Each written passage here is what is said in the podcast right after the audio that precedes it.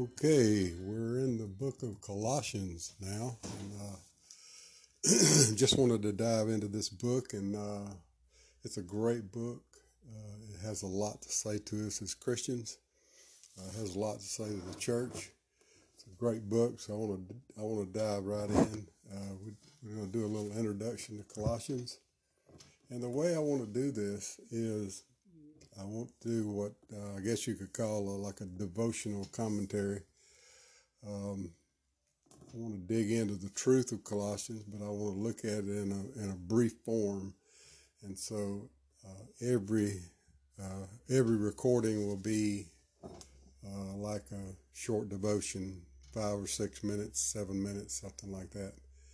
And so that's how we plan to do that. So I want to dig right into this. Um, devotion and uh, look today at the introduction of Col- the Colossians, and then we'll begin to look at the, the text of Colossians as we move along. I want to welcome you to In the Word, and we're going to dig right into the introduction to Colossians. Colossians was written to teach, encourage, and strengthen churches in Colossae and in Laodicea, and also to refute false teaching they were experiencing many of the same things the church experiences today. So it is a very relevant book, as is all the other New Testament letters. But this is a great book. The main problem they were having and Paul was dealing with is a false teaching and a misunderstanding of who Jesus Christ is. Does that sound familiar? Because of biblical illiteracy, the church struggles with that today, drifting toward false teaching and an ignorance of who Jesus really is. These two go hand in hand because the more we understand about who Jesus is and believe in him, the less likely we are to be deceived by false teaching. The false teaching Paul was addressing in Colossians is what's called the Colossian heresy by Bible scholars. Like many heresies, it was a mixture of many different beliefs. The Colossian heresy had number one, a Jewish component to it, in that Paul talks about food, drink, festivals, new moons, and Sabbaths, and uh, mainly in chapter 2, verse 16. There was also a spiritual elitism in which the proponents looked down on the believers and attempted to take them captive through their philosophical and prideful arguments which were very persuasive. There was a false humility and asceticism, self denial, the worship of angels, and visions of things they supposedly had seen. The asceticism is displayed in 221, uh, chapter 2, verse 21. Do not handle, do not taste, do not touch. And these things really have no value as far as overcoming our sinful desires. there was an unnecessary focus on angels, and you see a lot of that today as well. The visions they supposedly had was another way of to be puffed up and look down on the believers. Uh, the false teachers were in effect saying, "We got it. We moved into a deeper spirituality. Come with us, and we'll show you the way into something far better than what you have." As if Christ was not enough.